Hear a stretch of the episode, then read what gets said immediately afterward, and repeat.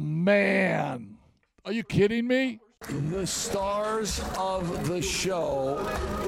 To my right, the great and and I might add, tamed down tonight. I, Pat I, King. I promised I'll behave. His wife heard the show, and his wife said, Patrick, you shall not behave like that anymore. And I listened to the show again, expecting some of that uh, language to be beeped, and it wasn't. And you know what I said? I love it. I love that. Well, as- as- passion, passion. As you, as I recall, your response to the commissioner Gene Cato about 40 years ago, one out of two is not bad. One out of two ain't bad, man. You give me a chance, I can catch him. Hey, hey, give me another week. give me another week, and I'll get two more texts. Uh, but no, welcome, uh, sports fans. And I, we have some great football to talk about. We have some great guests. Uh, uh, we're going to have the great Greg Mattison. He's been an assistant coach for about 100 years. Spent 11 years in Michigan, seven years at Notre Dame, three years at Florida. Won a national championship at Florida. Uh, he's going to talk some Notre Dame football with us. We're going to have uh, the, great Paul Condry from Regional Radio Sports Network. Paul is a Hobart Bricky. That's where he went to school. He loves it, uh, and and and he's done their games this year. He he's going to give us a little scouting report on that New Prairie Hobart Right. game. Don't tell Yeah, him I said Hobart. Well, you, you're going to show where you're where you live. I'm I'm in deep stuff already. That's man. like saying Nashville or Louisville. I'm in deep stuff already. Hey, so every now and then, so every now and then, as a coach, we have to eat a little crow. And so, you know, and in this media business, and, and, and let's be honest about this, I would much rather be almost coaching than in the media business, but I'm not coaching anymore. No. Not coaching, you're not coaching anymore. So, so we've chosen to do this. So, you know, there are opportunities and times when you have to talk about other coaches. And the last thing that I like doing is ever being negative with another coach. But at the same time, I mean, I, I mean, we gotta like tell it like we see it, right? right, I agree. And we were pretty critical of Marcus Freeman and the Fighting Irish uh, with their effort against Louisville uh, two weeks ago. Well, I don't think we were the only people. No, I think I, we, think we, they ca- got we called it how we saw it. yeah, and so and so us coaches though, okay, the, the coach in us likes to say, "Man, he's getting it from all sides. Sure. I ain't gonna pile it on because I'm an ex-coach and you're an ex-coach." But uh, at the end of the day, we do have to call it like we saw it. And um, the trap game was there. I mean, the trap game, the Louisville trap game was there. And and when I think about that, and when I think back to my coaching days, which were over, you know, about the same time your days were, the trap games to me uh, they were easy to identify, and those trap games practice was brutal. The practice was brutal because I never, I never wanted my guys not to come out to play. Right. I never wanted them to say he didn't get his team ready to play. Now, so we differ on that. I say, I say it's the coach's job to get his guys ready to play. You say it's the players, it's the players that have to get themselves ready to play. Now, are, so are we still in that same corner? To a point. Um, now you're backing down. No, no, I'm not backing down. But what you I'm just gonna start cussing. okay, No. calm down. All right, cool. What you just said makes a lot of sense. It, it verified both of our responses. Yes. You're saying that it's the coach's responsibility during the week to get them ready. My response was it's the player's job to be ready. That's the best I got. Can I say anything? You can, Can I talk? You can talk whatever. All right. That's that's all I got. that- but But my, my- fingers are on the buttons. But no, but my point is, is identify when there's a potential trap game. And everybody in the country would have identified Louisville being a trap game. well, and think, And, and, and, and really, I'm not sure that that's really that true because Louisville was undefeated. right? and um, and Notre Dame was coming off of a game where they didn't play good against Duke, but Duke was undefeated too. So Notre Dame comes to win. So I'm saying, man, I am busting these cats up all week in practice because. Uh, the one thing that's not going to happen is my guys are not going to come out and not play because the, because of the natural progression of thinking ahead to Southern Cal. Sure. So I will bust these cats' ass all next week. Sure. And solve that problem of these guys not coming out to play. Well, there's all kinds of analogies where we always talk about how the games are are not a destination; they are part of the journey. Yes.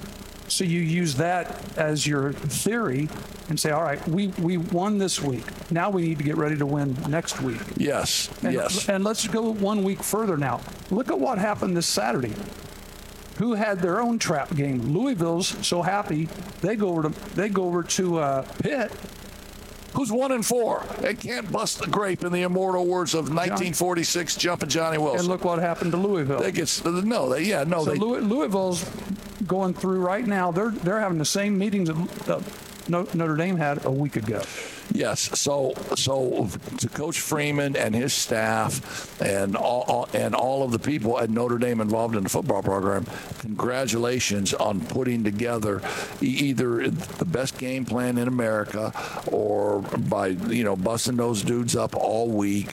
Uh, because I, I, don't think there's any question that this game against Southern Cal was was the signature win in Marcus Freeman's career so to, far to date. To this point, um, John, you said you had a couple questions. Didn't you have a football question that dealt with this? Maybe yeah. that we could throw in here right here. Yeah, that'd be a good idea to do that. We had a viewer email me today said, "Did Caleb Williams, in your guys' opinion, lose the Heisman Saturday with his performance after we kind of gave him the Heisman last year with his performance out at the Coliseum?" Yeah, I don't think he. I don't think he lost the Heisman because uh, it's a "What have you done for me lately?" league. To be honest with you, and he he goes out next week and throws uh, seven touchdown passes against Utah. He's got some great games coming up now. He's got say, Utah. He's got UCLA. He's got some great games. Oregon, mm-hmm. Washington. They jump right into the Pac-12 conference yeah. the rest of the season, and it, and and the be, the better teams in the Pac uh, yeah. in the Pac-12. And so and so or, or the Pac-4. Or the Pac-4. Right now, it's still the. It, we're just going to call it the Pac. I almost yeah. call it the Pac-10 because that's what we grew up with it as. Yeah. You know, and we'll talk about this more later. We also found out what happens to a quarterback when teams do something different to him. You know, the whole game plan, from what I could tell from my amateur thing, was get him off of his spot. And actually, we want to push him left. Get him out of the pocket, but we're let's force him left, making because he's right-handed. All right, it's, and what that reminded me of was the old grade school basketball forced the guy to dribble with his weak hand. That's that's the first thing that came to my mind was when they talked. They, we were talking about look everything they're pushing him left, pushing him left and uh, he threw off balance, and look what happened to it's him. A good, half. it's a good thing that you never played against me when I was in, in junior high. It's a good thing because you wouldn't have known which way to push me because I couldn't handle a ball with either hand. which way are we pushing heck? Right, left? I don't know. Just make him dribble, right? Uh, yeah, I don't know, but I, I think the game but plan. Sure I think the game plan was was great, uh, and and I mean take the game plan and, and, and throw it out. I mean both lines for Notre Dame dominated the game, the offensive line and the defensive line for Notre Dame, which weren't to be seen uh, last week. Right. Uh, and, and, they and they dominated the lines, and though and, and, and so and so from that standpoint, uh, uh, anything Notre Dame wanted to do worked. To be honest with you. Well, I agree. Well, let's talk about our sponsors real quick. We'll go to a break here, and we'll get maybe talk to Coach Mattison. Yep. Hey, we're at Bar Louie again. Tuesday nights are our night when they have uh, half price burger night. And tonight they've got plenty of room. We got Monday night football coming up. We've got Texas on right now watching baseball, and uh, you know we go through our other sponsors. You mentioned funeral home. You've mentioned we've got. Oh, hey, hey, we got Hahn's Funeral Home. Hey, John. Hey, John. What did one What did one casket say to the other casket? Is that you coughing? So why you got to steal my lines? All right, go ahead. Go ahead. Why you got to steal my lines? Oh, I thought I was supposed to. No, you come asked on. him a You're question. good. You're good. You're good. You're I'm Johnny. good. Be good, man. You're good. Fire some See, that's commercials because I out. pay attention. Thank you. The guy over Appreciate to that. your your right does not. I do. Thank you. Tony Letcher with Health Markets Insurance is a proud supporter of Coach's Corner.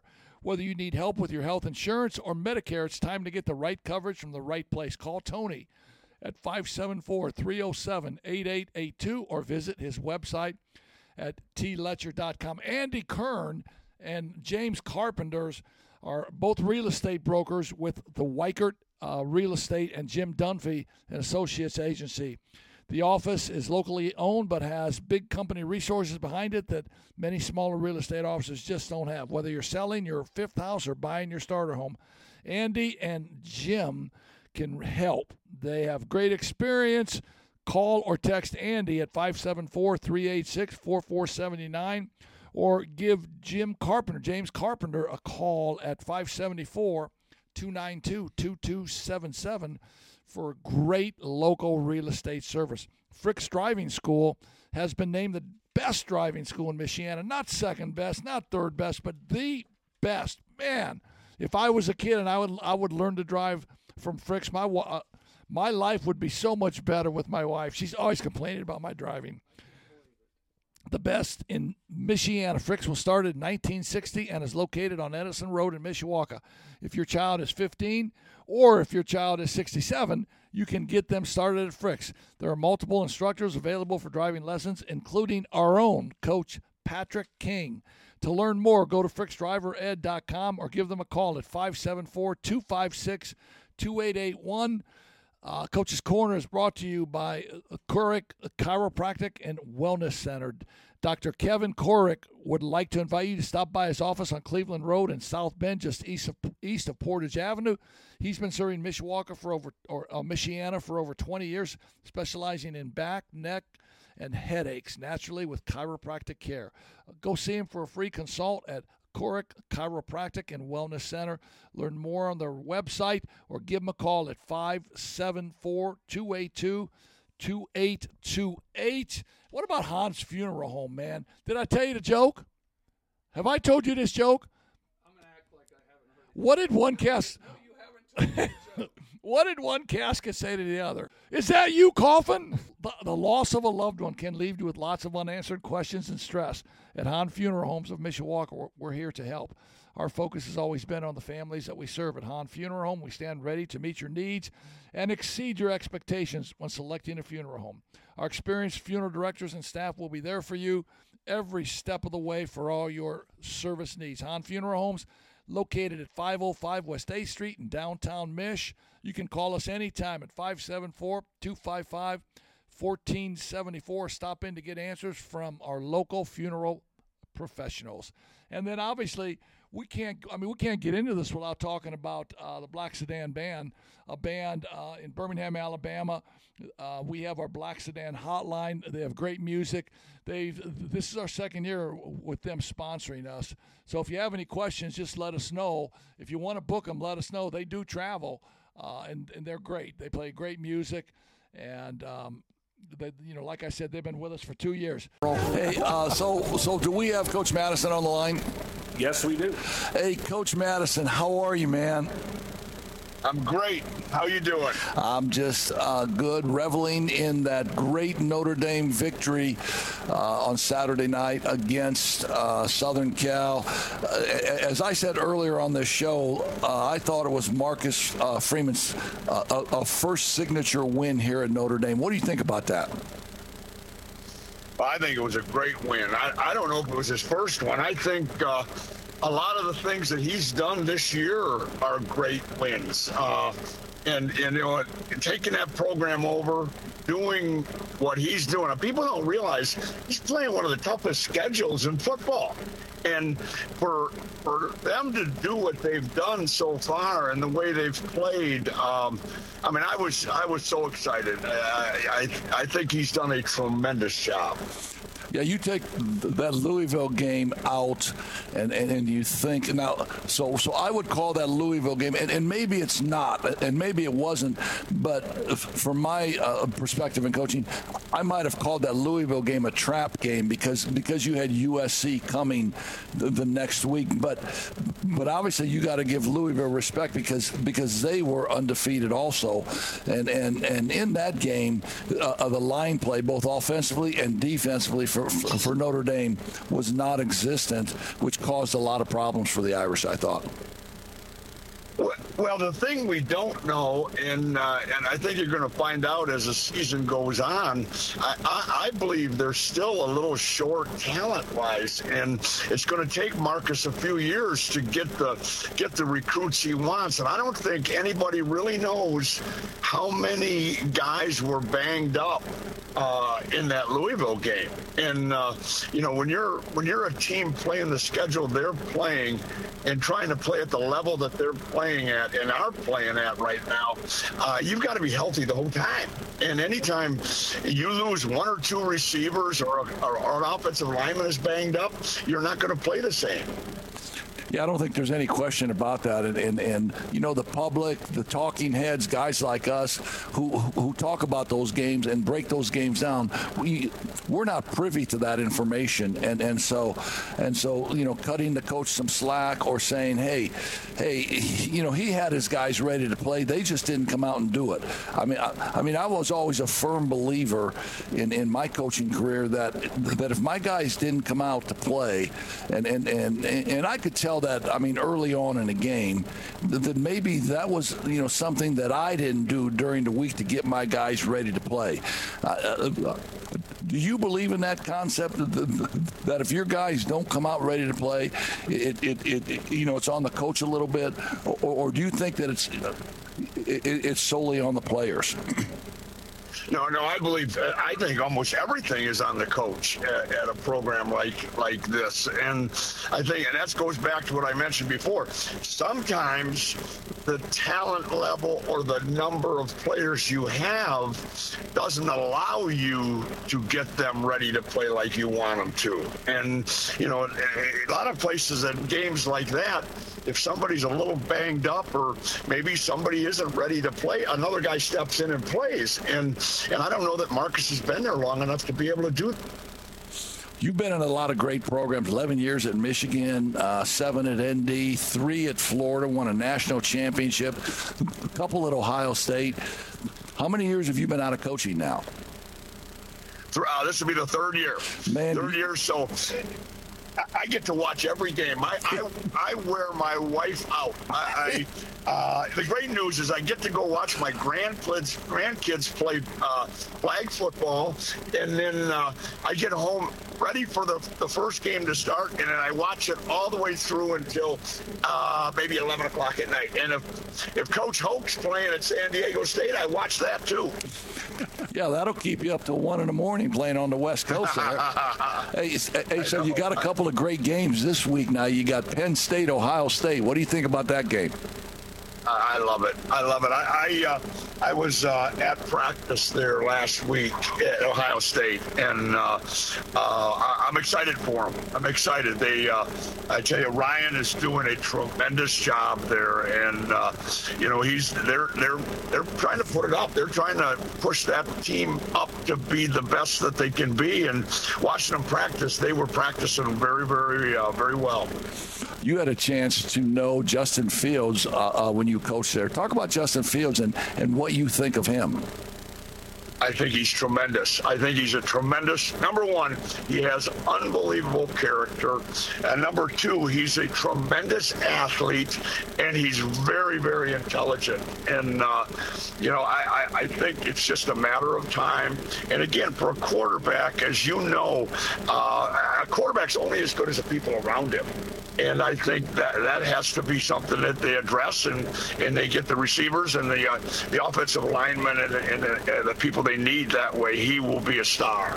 Michigan at Michigan State, man, you were part of 11 of those of those games. How many of those games did the underdog win? Do you think? Well, I don't know how many times the underdog won, but I know one thing: playing at at Spartan Stadium is tough now. That that uh, that's you know everybody keeps wanting to say Michigan hasn't played anybody. Uh, I, I don't know if that's true or not, but I do know one thing: when you are at Michigan and you go play at Michigan State, you better be ready and you better play your your best game. And so we'll see on that. Throw the records out when you go to Spartan Stadium, right? No question. Hey, Coach, this is Pat King. I'm, I'm Hex. Uh, I guess I'm kind of the Eli to the Peyton here.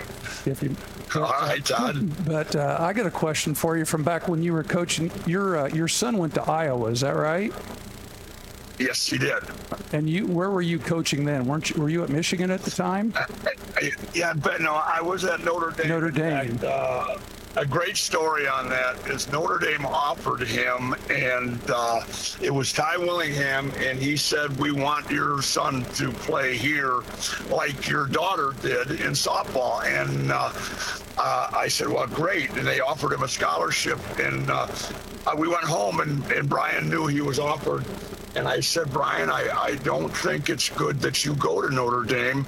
Uh, as great of a school as it is, and as much as I love the school, I think a young man has to be a man and go off on his own and he looked at me like I had just sold him out.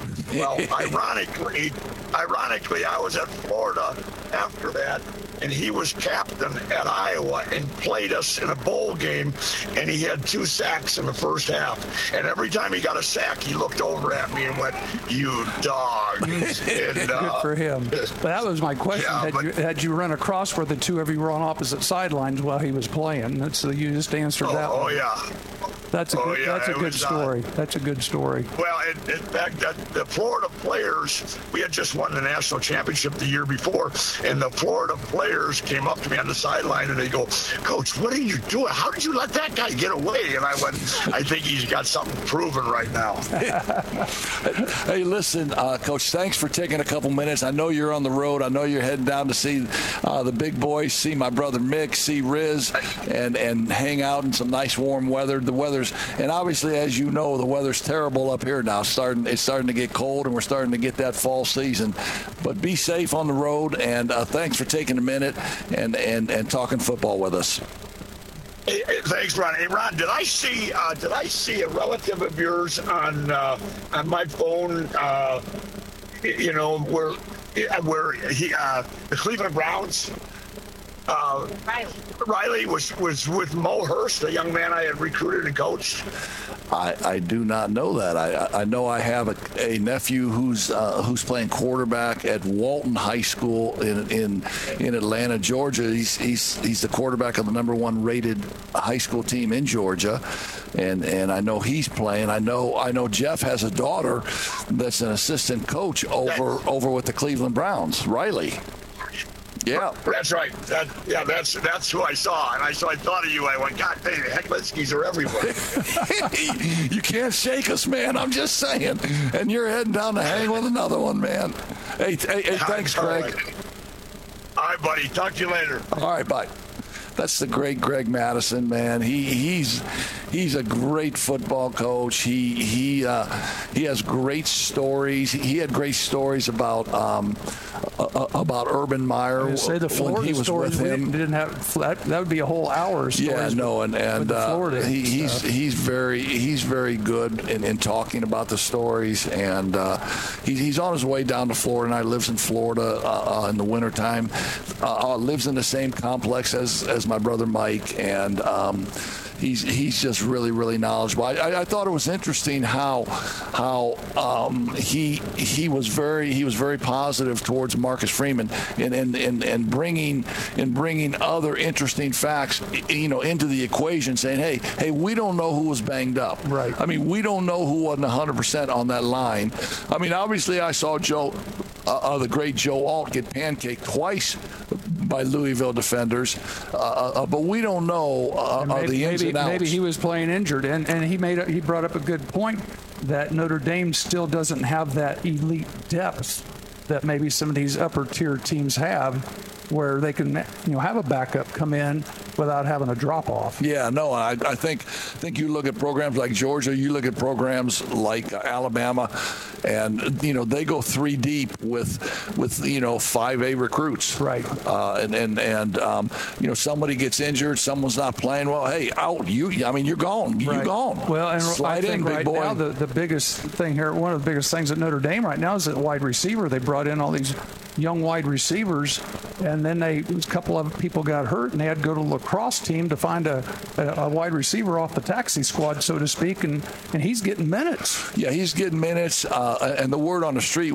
is that he was destroying the number one defense in practice. He was on the scout team when, when he was running everybody. the scout team and, and beating everybody, and, and so they said, "Hey, man, you know, I mean, we're going to put you up here, and, and, and you're going to play." Scored a touchdown last week against uh, Louisville. His last name is Faison, and um, you know, put him on football scholarship, Sure. and and playing two other freshman receivers in um, uh, uh, number 17. Uh, I forgot his Well, the, name. the main thing we're looking at is And look, Greathouse, number look how much they're throwing the ball to the tight end, and because they know there's nothing out on the edges right now, and until they get that proven, that's that's one of the big you know that hurt- you know Hartman's having issues. Well, well, and and he is having. The, I thought early in the game against Southern Cal, he looked a little skittish a little bit, but but he can look skittish when his running game's you know back. And, and I thought I thought the running game again was really good. 29 rushes for 125 yards, and and Estime came back and, and rushed the ball 22 times for maybe 95 yards, something like that. And uh, when- Notre Dame runs the football, it's a it's a it's a totally different looking team. But in order to run the football, the offensive line, you know, has to be uh, uh, uh, doing their job, and, and, and the play selection and, and, and where you going to run it to. I mean, I mean, Estime ain't going. It's, going between the tackles. He ain't going east and west. It's going between the tackles. Uh, Estime's going north and south. And and you know the other thing I was looking at defensively, we talked about how the defense stepped up. The defensive player of the game, I would ha- think, has to be Xavier Watts. Oh, two interceptions, a fumble recovery for a touchdown. And how many times did he f- have forced fumbles? They showed kept showing replays about how he was knocking the ball loose. Somebody else who got the scoop? Did, did he get the scoop and score? yeah, yeah, he got the scoop and score. There was another one. where There was another fumble that they picked up, and they showed where, where it was him that punched, just punched the ball loose, and then somebody else, you know, got the recovery, and they all went and gave, you know, dapped him up because they, they knew he was. He just took his fist, came up from behind to just punch. Yeah, knock no, it no, the peanut Tillman punch. Yeah. I mean the peanut punch. And here's a little nugget for you. Uh, uh, one of New Prairie's best, Chase Ketterer, threw the big block on about the 23-yard line th- that sprung Jadarian Price on that kickoff return. So, so, so, so you talk about guys that that were great high school players. Chase Ketterer was a, was a quarterback on that great New Prairie team. He's he's playing at Notre Dame. He's on the kickoff team. He ain't the say- quarterback. And that, he's, he's getting on the field. He's I mean, when, on when the you're field. a freshman, all you want to say, Coach, put me on the field. But he's a senior. He's a senior, and he's I'm thinking about the other kid. I'm he- thinking about Fisher. Yeah, yeah, he's a senior, but he's on the field. He's a scout team quarterback when when, when they're playing teams that run the, Yep. the the triple option. But he's on the kickoff team. Sure. And as a kid, uh, um, as a kid, like you're thinking, oh man, I'm going to play for Notre Dame. I'm doing this. I'm Joe Theismann. I'm John Ewart. Just get me on I'm the Joe field. Montana. No, I mean just I mean get on the field and make an impact for Mm-hmm. Sure. Notre Dame. That's what you got to have. and so, uh, 48 to 20. I, I, I didn't see the polls. Did you see any polls come out today, and, and, and where and where Notre Dame was slated at today? You know, no, I did not. I would guess they're in the second 10. But uh, I mean, Sam Hartman, little skittish early, came on a little late, had a nice touchdown pass to Ty or, or to Kyrie, and and so and so Notre Dame posed that out. Uh, another great game, Oregon and Washington. What a great game that was. I watched that one. I, I went home. I told you when we Yeah. finished the tailgate, I was going home. Yes, I did. I watched every bit of that. Uh, I saw Shaq Van on TV a couple of times after a couple of touchdowns. He's an Adams boy, and my, one of my son's buddies that he grew up with was uh, played at Eastern Michigan. He's now a position coach there at University of Washington, so he was on the sideline. uh, Michael Penix, the the supposedly washed up quarterback at IU that Couldn't keep him healthy. th- that they couldn't keep healthy. I mean, I mean, he leads Washington. Uh, uh, Coach Lanning at, at Oregon twice passes up, gimme mm. field goals. Field goals, they went for it. And went for it and didn't make it and got and got beat three. Uh, IU got hammered again at Michigan, 52 to seven. Purdue lost Ohio State, 41 to seven. Um, yeah, no college football, man. I mean, college football is in play right now, right. man. A couple of other trap games you might want to mention. There, you know, out at Washington State, Arizona walks in there with what a one and three, one and four record, a one-win team, and and and put it on Washington State, 44-6, and then poor Kentucky Kentucky loses last week, and then they turn around, come back home, thinking they're going to get healthy. Missouri comes to town, and Missouri spanks them by, by two touchdowns. Yeah, no. They broke my heart again on our picks. Yeah, no, no, no. Poor Kentucky, right? Poor John Calipari. Poor Kentucky. Poor. Uh, I mean, well, you, they, you know, he keeps telling me, you know, give, give me. The coach Stoops says, give me more money so I can, you know, recruit with Georgia. When I can recruit with Alabama. And what did DeVito say? What did DeVito say? Quit coughing. No, money can't buy me Wrong love. joke. money, money can't, buy. money can't buy me love, man. Well, he come get, on, get let's Beatles, man. John, you ready for a couple more, another station break, and then we're going to talk about some high school football. And we can do that, and I'll get Paul Condry on the line for you guys as Beautiful. well. Well, who's the Frick's Road Team of the Week? Frick's Driving School, my road team of the week. I had three possibilities this week, and as I'm sitting here sneaking a peek at the baseball score, as I mentioned, uh, Missouri went into uh, Lexington and beat up on Kentucky. That's two losses in a row for them. That was one of my options. Uh, Arizona, you know, defeated Washington State, who was in the top 20, beat them like 44 to six. But the biggest, the biggest one was for you people that stayed up Friday night was in Boulder, Colorado. When I went to bed, it was 29 to nothing. Stanford and Colorado. If you remember, Colorado was up 29 zip. And somehow Stanford scored 46 points in the second half and came back and beat Colorado in two overtimes, 46 43. So uh, they're both now tied at one and three in the conference. But Stanford, Alex Daniels was 27 of 45, 395 yards, four touchdowns. Uh, Shanur, what's his name? Shedeur Sanders. Get the name right. Where's Where's Sanders. Magic Mind? Magic Mind. That was my exact same thing. Magic Mind. No more Prevagen. Now, 30, he was 37 of 47, 33 of 47, 400 yards passing, but they kept throwing the ball. They do is run the ball, run it out, run the clock out and they yeah. gave, they kept giving the ball back to Stanford, and Stanford scored. And one thing, you know, anyway, Stanford is my road team of the week. 46-43, two overtimes over Colorado. High school football, Coach King. You're the you're the king of high oh, school football. Uh, I mean, I don't think there were any games that were phenomenal uh, last Friday night. Were there? Uh, no, that you saw or not locally? Uh, not locally. The uh, probably the, the best game around uh, in the state was down at Brownsburg. You had number three Brownsburg, number four HSE, 21-14.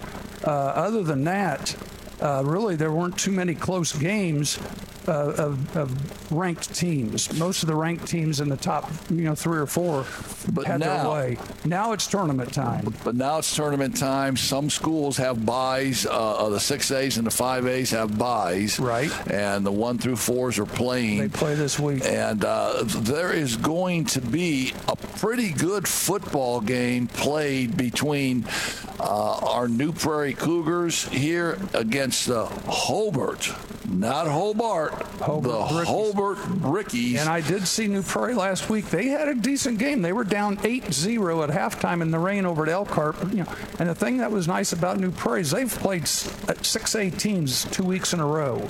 But we're going to see, and we're going to talk to uh, one of my really, really good friends in this business, Mr. Paul Condry of Regional Radio Sports Network, and who is a Hobart Brickie. And uh, Paul, how you doing, man? Great to be with you, coaches. Uh, tell you what, you guys are so clueless. Let me start off by saying that. all right, all right, all right. You got to remember. Let me, let me, let me start with that. This is like two what is Pat King talking about when he's talking about what about what about what about some great games last week? How about Cathedral and Center Grove? How does that not rank amongst the best games in the state? Because I didn't write I didn't write it down. And, and, and, where was it? It was at Butler, which I should have known. I saw that. I, you, it, it, slipped my tongue. And that's why we that's why that's why we called you because you are the master. You would know every game in every part of the state. In high school football in the well, state of Indiana. Just, just for the just for the record, only 12 ranked teams lost last week. So let's put that into perspective that it is. And I'm just joking with you when I'm talking about clueless. Great to be oh, with you guys tonight well, on the program. But let, let me let me qualify these remarks very very vividly. Coach Heck, as you well know, as a member of the Hobart Athletic Hall of Fame, let me qualify this from a program that has won four state championships can I can I mention that? Yes, yes, sir. Yes, that, that's that, why you're on this. A, that has an that is an all-time record of 663 wins with 22 sectionals, 17 regionals, 10 semi-states, eight state runners-up, four state championships, 17 Duneland Conference championships, including 56 games in a row. We asked, and you're asking a guy to come on to talk about Hobart football. You called the right guy. I, I no listen, I knew this. I, I knew this.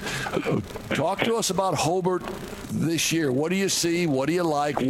I mean, where's their strengths? Well, I, first of all, I saw them in week two against Merrillville. As you guys know, I, I, I spend my Friday nights in the Duneland Conference, but when I'll try to see Hobart at least once a year, this will be my second year. Now, I'm very, very biased about this, guys and I'm going to be very, very honest and upfront. Uh, there are there are four guys on that current coaching staff that either played for me or I have some affiliation. But I will tell you this: Steve McIntyre, the offensive coordinator. Heck, you know this, yes, because Steve was my broadcast partner for 27 years. Um, and I'll tell you what, he's the, and he's he's dialing up some huge offensive numbers. But I look at it this way: Casey McKim has done an absolutely fabulous job since taking over for Russ Radke.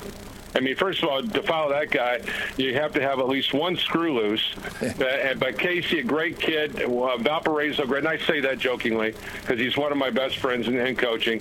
But, you know, he's done a tremendous job. Of course, this is a team that got to the state finals a year ago. Talented football team, and they got their quarterback back.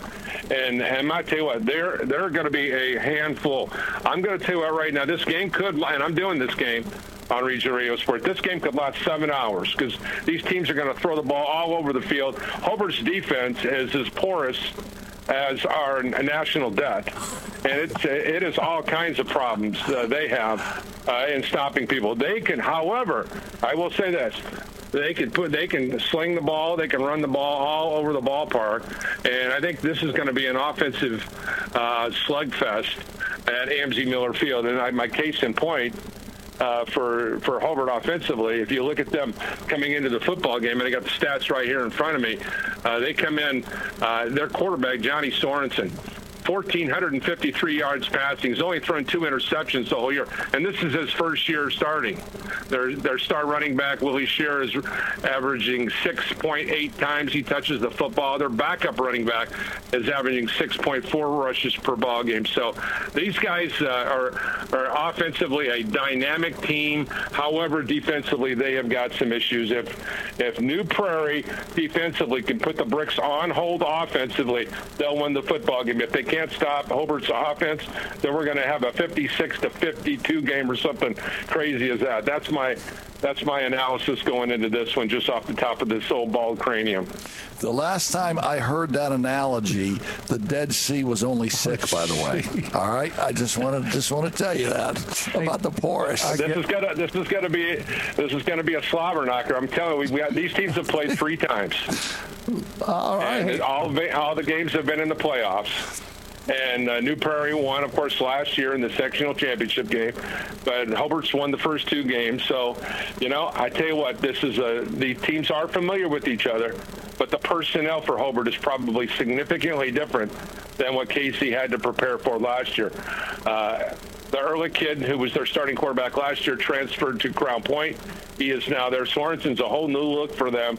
So I think what they're doing offensively, uh, if Casey's defense can dial them up, uh, they can win the football game. But if they can't stop that Hobart offense, then we're going to be playing till uh, to Saturday, I think. Well, best Paul, team in the Duneland Conference. I, I mean, say, Paul, my question for you, real quick, without interrupting. the new quarterback is he is he part of the program, or did they find him in the transfer portal? No, they got him in the transfer portal, and that's a great question, Pat, because uh, you, you, know that's what it's been happening. I mean, for perfect example, T.J. Caldwell, the, the Hobart wide receiver, uh, he's on the cover of our Indiana Football Digest but he transferred from Calumet High School to Hobart during the offseason. So Hobart's been pretty active in the transfer portal, as is everybody, it seems like, in Northwest Indiana. There's people coming and going, and, you know, if we had to depend upon our uh, kids going from point A to point B, you're going to need a passport at some point in time, I think, here. But uh, this, I just think this has the mark, the makings of one of those old-fashioned shoot 'em up, take you out to the, uh, the the ball yard and just have a great time. I don't know how good the defenses are uh, for either of these football teams. If you look at the comparative uh, scores of the teams that they play, obviously you, look at uh, New Prairie. Their their loss was to Laporte. That was has to be the worst loss in, in Casey McKim's career. Uh, but they rebounded nicely. But their lone loss was to a dynamic Penn team. I think this is a Penn team that could make a deep trip into the tournament series. I really believe that defensively they're playing great football. But if you look at this Hobart team, their two losses are to uh, Hanover Central, which won the Northwest, which won the Northwest Crossroads Conference, which is what the conference that Hobart's in now. Uh, they're currently they've won. Uh, they're six and zero uh, overall, and and then you look at their other team that they lost to, which was in week two, was to Merrillville. Merrillville not too shabby at seven and two. Uh, and, and ranked number six in 5A. So both teams um, I think have played some pretty good competition. I just don't know how good their respective conferences are, and it's hard to.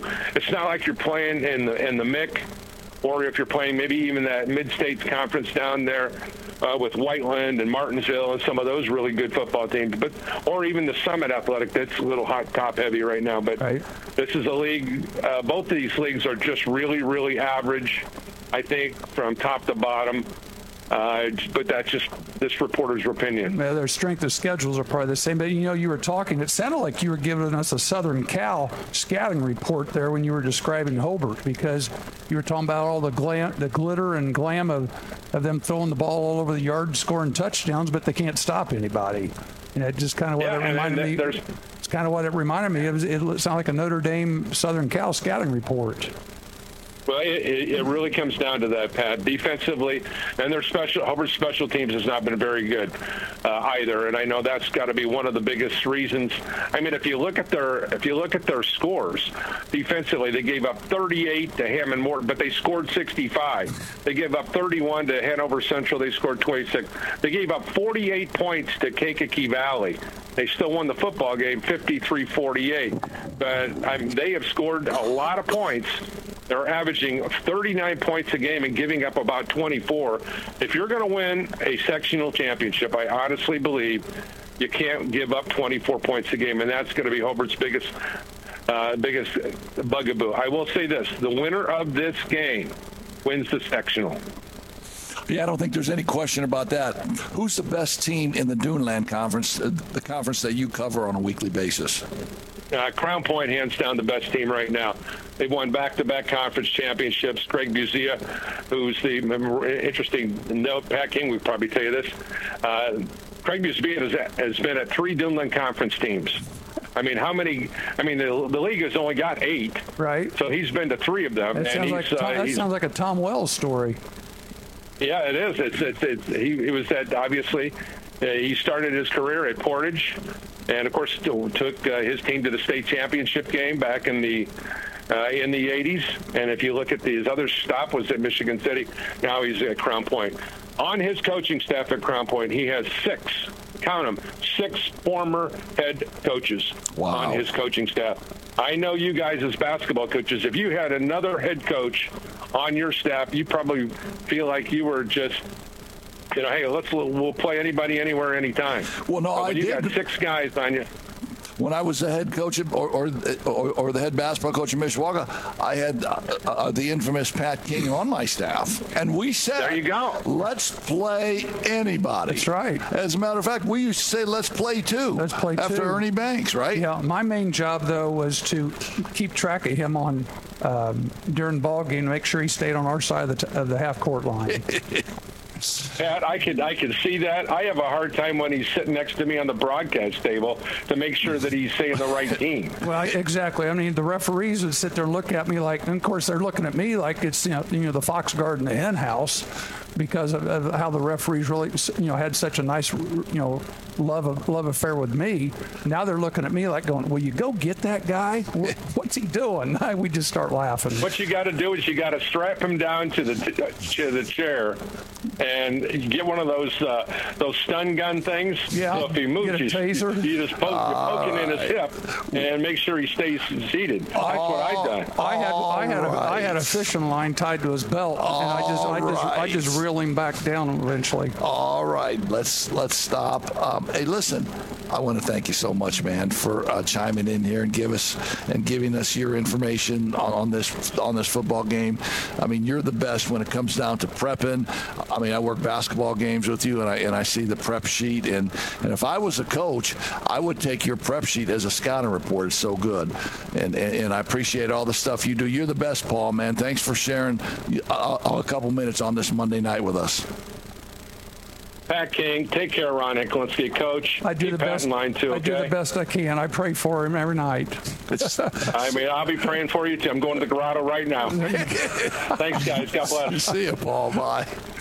No, so so when you guys talk about breaking down a game and and preparing and preparing, uh, you know, to broadcast a game, nonetheless coach a game, he, he breaks it down like like nobody's business. And when you talk about you know the the points per game, the the the passing percentages, everything, Paul goes into a game knowing all of that, and and, and so that's why his broadcasts are, are great, and that's why that's why your broadcast um, this coming Friday night, Pat, you and Kenny's broadcast better be right up there with the great Paul Condry because he'll be he'll be in He'll the be- booth with you, man. Probably sitting right next to us. I'll be sitting there where I can kind of look over at his notes too. So Yeah, don't no. be surprised. No, hey, listen. Uh, uh, the fact that there weren't any other good games on Friday on Friday night. I mean, Well, what the hell? He called me out on the on He- the he he, did called me out you. on, on the on the cathedral game. That's for sure, and that was a biggie because that, they'll have a they could have a rematch here in a couple weeks. But they, so- they actually played that at the Butler Bowl.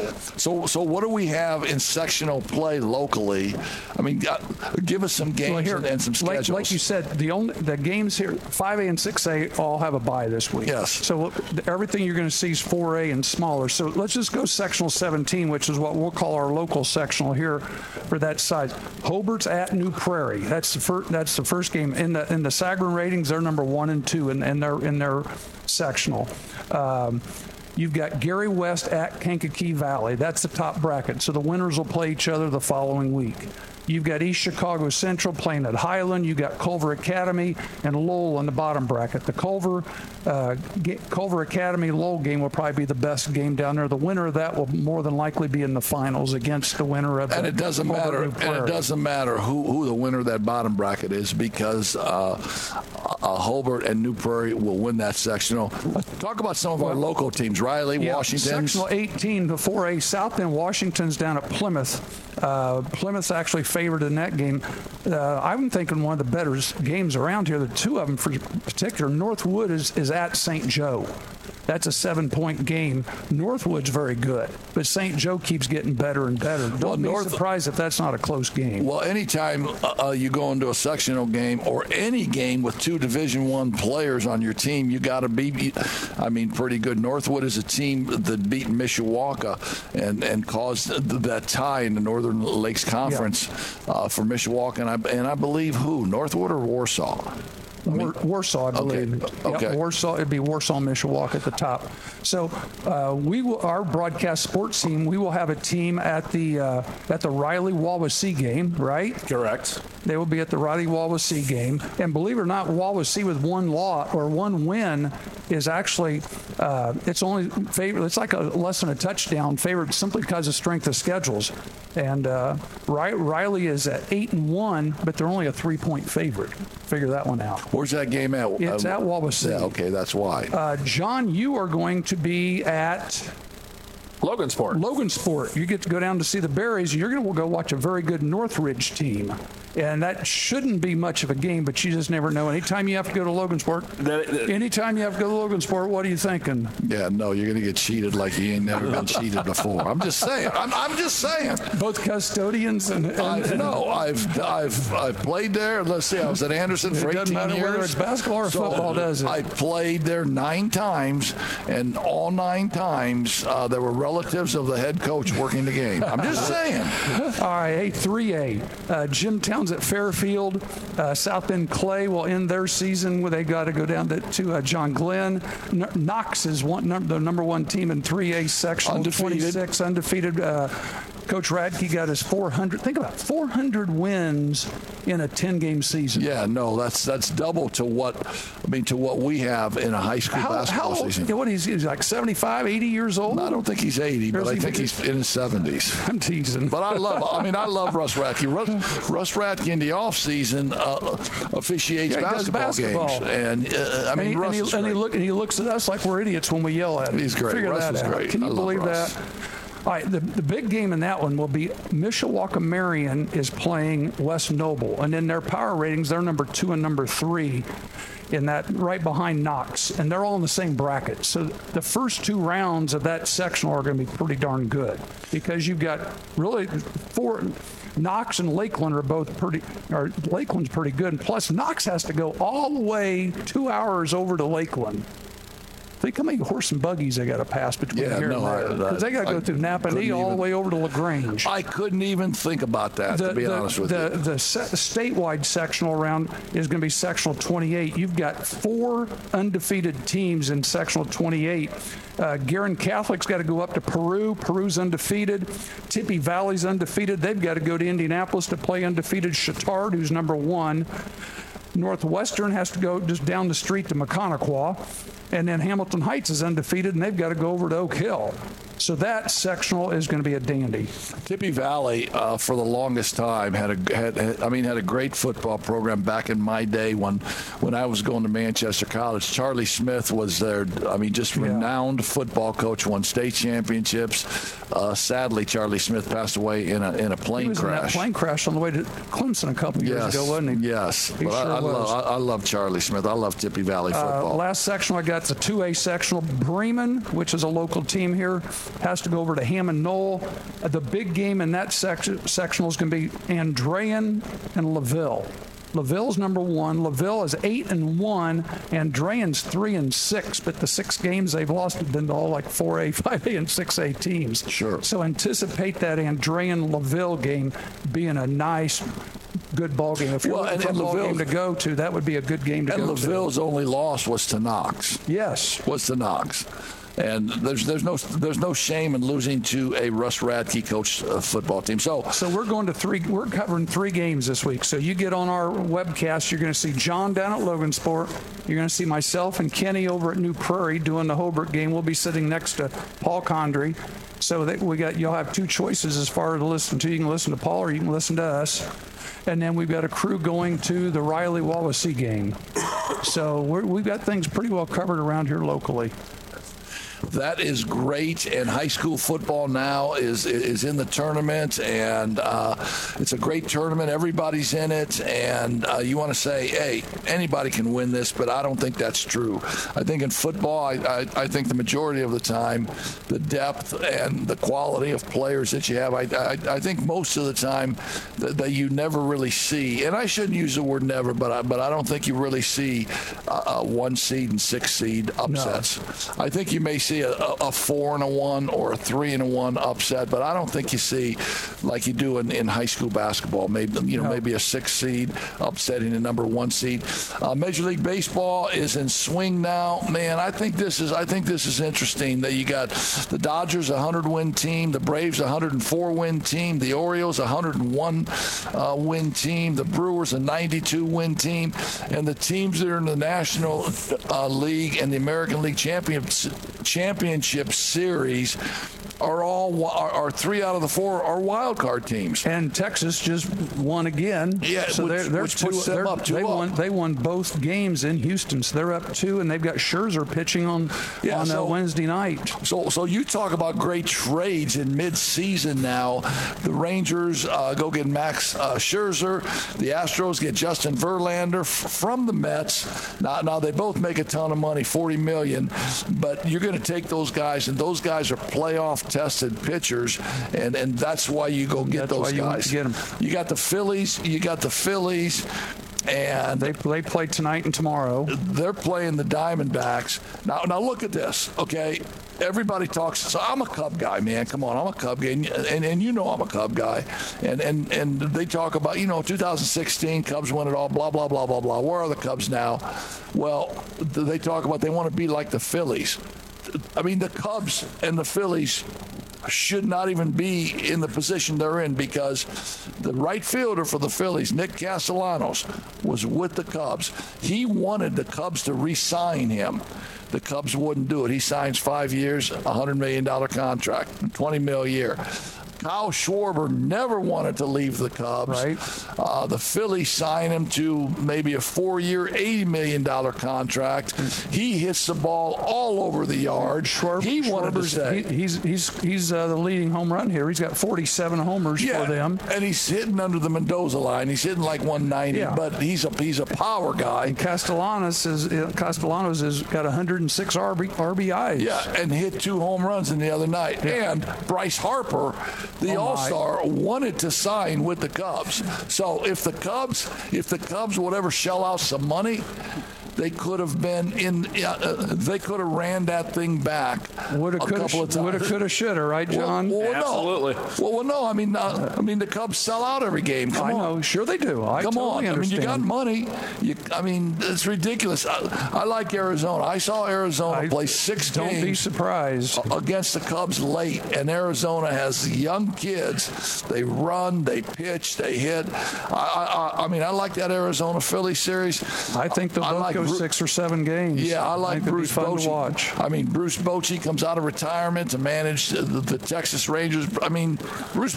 I mean, he's a pro, and uh, so hey, Johnny, give us a couple questions, man. We're, we're, we're coming up to the end here. We got three more, I think. Yeah, we got three more quick questions. We can do those in a minute or less. What does Jonathan Taylor resigning do for the Colts' chances for the rest of the year? This comes from Joe in Missouri. Well, what it does is it gives them another running back. Zack Moss uh, filled in really nicely for the Colts, but Jonathan Taylor's an all-pro uh, running back, and even if it takes him some time, to, you know, to get his legs rolling and stuff like that, they're still going to have him for another three years to pair with Anthony Richardson, uh, the rookie quarterback. Well, coach. and they're going to have to, you know, they're going to have to sell Gardner Minshew to the rest of the team and the fans because it sounds like Richardson may be doing surgery, which will put him out for the season.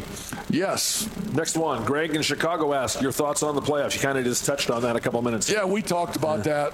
I think they'll go six or seven games. Both, I think both, both of these, of and, and, they'll be fun to watch. And the final question we had to us tonight: Your thoughts on Purdue basketball being ranked third in the preseason poll that came out today with Michigan State? Well, Zach Edey, man, if, if Zach Edey's back, he's the biggest player in the country seven foot four. He's accomplished. He's accomplished. It all comes down to Purdue being able to make a perimeter J because we all know everybody's going to cover down. We saw what happened last year in the tournament. And a team that, that shouldn't have even been within 30 points of Purdue locks down Edey. The mm-hmm. perimeter players don't make J's, and Purdue gets beat. It's been a great show. It's been a great show. John, you're the best. Thanks for spinning the dials. We have one of your guys in studio with us tonight, Kenny. Kenny, thanks for hanging around and uh, clapping for us, man. We, we appreciate that.